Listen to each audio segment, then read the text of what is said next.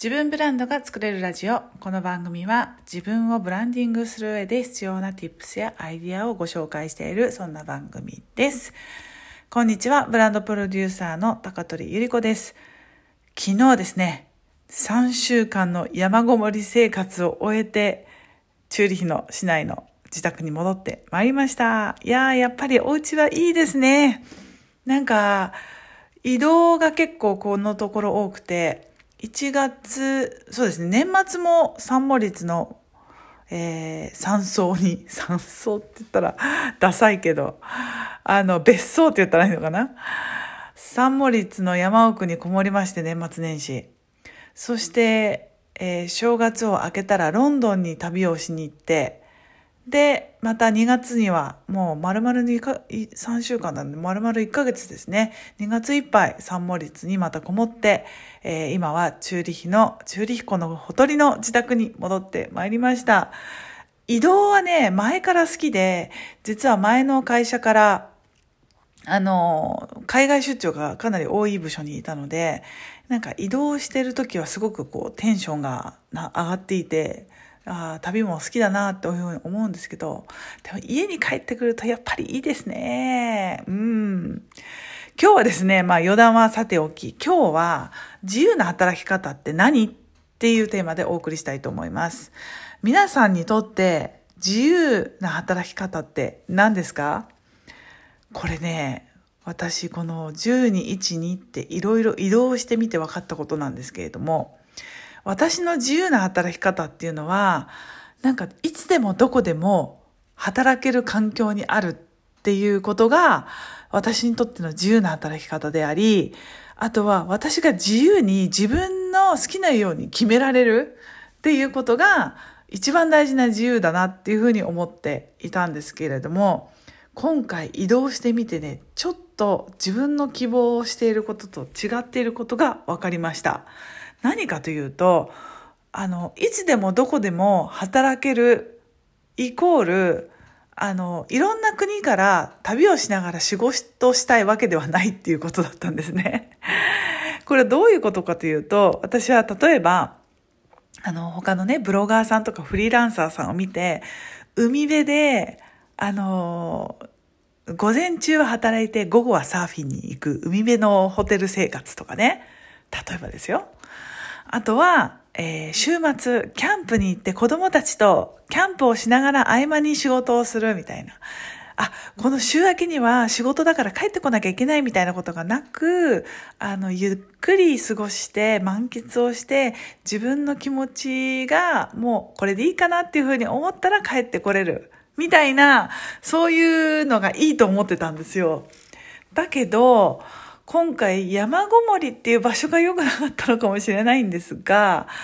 別に、まあ、確かに嬉しいですよ。あの、毎日満員電車に乗って会社に行く必要がない中で仕事ができるっていうのは本当に素晴らしいし、私はあの、今回このコロナ様々のおかげで、私はコロナすごくポジティブにとっているんですけれども、あの、仕事のスタイルをみんなが変えることができた。それでもね、私の弟みたいに会社に行かなきゃいけないからとか言って言ってる人もいるわけですけれども、でも、あの、少なくともリモートというスタイルが万人受けするようになったっていう時代が来たのは本当に素晴らしいことだし、それは、あの、必要だったなっていうふうに思っているので、私はポジティブに捉えているんですけれども、そこはいいとして、旅をしながら仕事するっていうことは私にとってはちょっと、あの、ストレス。になるのかなっていうふうに思いました。なぜならば、なんか、私の大好きなオフィスがあるんですよ。大きいディスプレイスクリーンを買って、で、最近、あの、ダイニングテーブルにも使える オフィステーブルっていうのを買って、まあ結局オフィステーブルにしかなってないんですけど、それがあって、この環境の中で仕事してるのが私にとって一番効率的で、効果的で、一番自己肯定感が上がる場所だったんですよね。やっぱり自分のマイオフィスで仕事している自分が好きなんですよ。そしてもう一つは、あのね、やっぱり私人と関わりたいんですよね。で、オンラインでももちろんいいんですけども、リアルに人と会ってビジネスを話をするのがやっぱり好きで、オンラインでとどまってしまう寂しさみたいなのが旅をしながら仕事をしている中でちょっと感じてしまうんですよね。だからやっぱり早くチューリヒに帰ってきて、あの次のビジネスの話をできる人たちと次に会いたいなっていうふうに思ってしまって、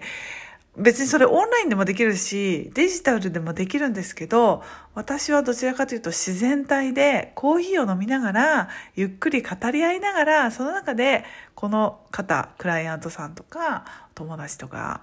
えー、先輩とかが、次何をしたいよね？そのためには何が必要だよね？あ、こんなことをやってみたら楽しいんじゃないか？みたいなことを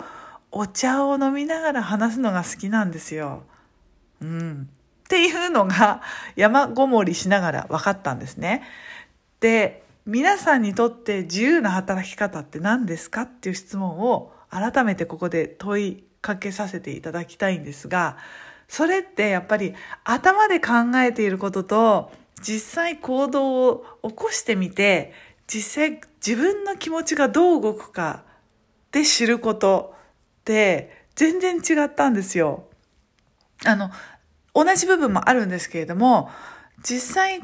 行動してみた時に自分の心がどう感じるか、本当に自分の気持ちがどういうふうに働くかっていうことの方が本当の気持ちなんですよ。それに皆さん気がついていただきたいっていうのを自分が体感してみて改めて思ったのでここでシェアさせていただきました。改めてお聞きします。皆さんにとって自由な働き方って何ですか？もしくは自由じゃなくてもいいんですよ。理想の働き方って何ですか？それを理想だなって思っていたこと、あ、例えば週3、週4で、えー、働いて週3日休みだといいな。私これね、思ってたことなんですよ。週3日休めたらいいな、みたいな。で、実際にね、それも行動してやってみたんですけど、それ、うん、いいけど、結局4日間のしわ寄せが来ちゃうので、私はどちらかっていうと、あんまり毎日のリズムを、生活のリズムを変えない方が自分のペースが保たれて効率的っていうのも分かったんですよね。うん。なんか休んじゃうと月曜日がしんどくて仕方ないみたいな、そんな感じです。そう、だからね、理想の働き方っていうのを細かく細かく、具体的に妄想することをお勧めするし、細かく妄想するためにはやっぱり自分が一回行動してみることが、うん、一番発見につながりやすいっていう、そういうことが分かりました。よくね、行動が未来を変えるって言いますけど、本当にその通りだな。なんかね、未来を変えるってすごく大げさっぽく聞こえるから、嘘くさく見えるんですけど、一番最初に行動すると何がわかるかっていうと、行動したことで自分がどういうふうに感じるかっていうのが一番自分でわかるので、行動することで自分で自分を知るっていうことを一番最初に理解できるっていうのがすごく大事だなって思いましたし、なんかその自分で意外と自分のことを分かってないし、それを繰り返すことで自分が何を求めてるのか、求めてることに対して進むためにはじゃあ何をしたらいいのかっていうのが、あの、どんどん分かっていくので、そのサイクルを高速回転して自分が感じてみたこと、それで次の一手を考えること、で、そしてまたそれを行動して体感すること、これ大事だなっていうふうに思いました。今日4回目の質問をします。皆さんの自由な働き方って一体どんな働き方ですか？ということで、以上が今回の音声です。また次の音声でお会いしましょう。またね。チュース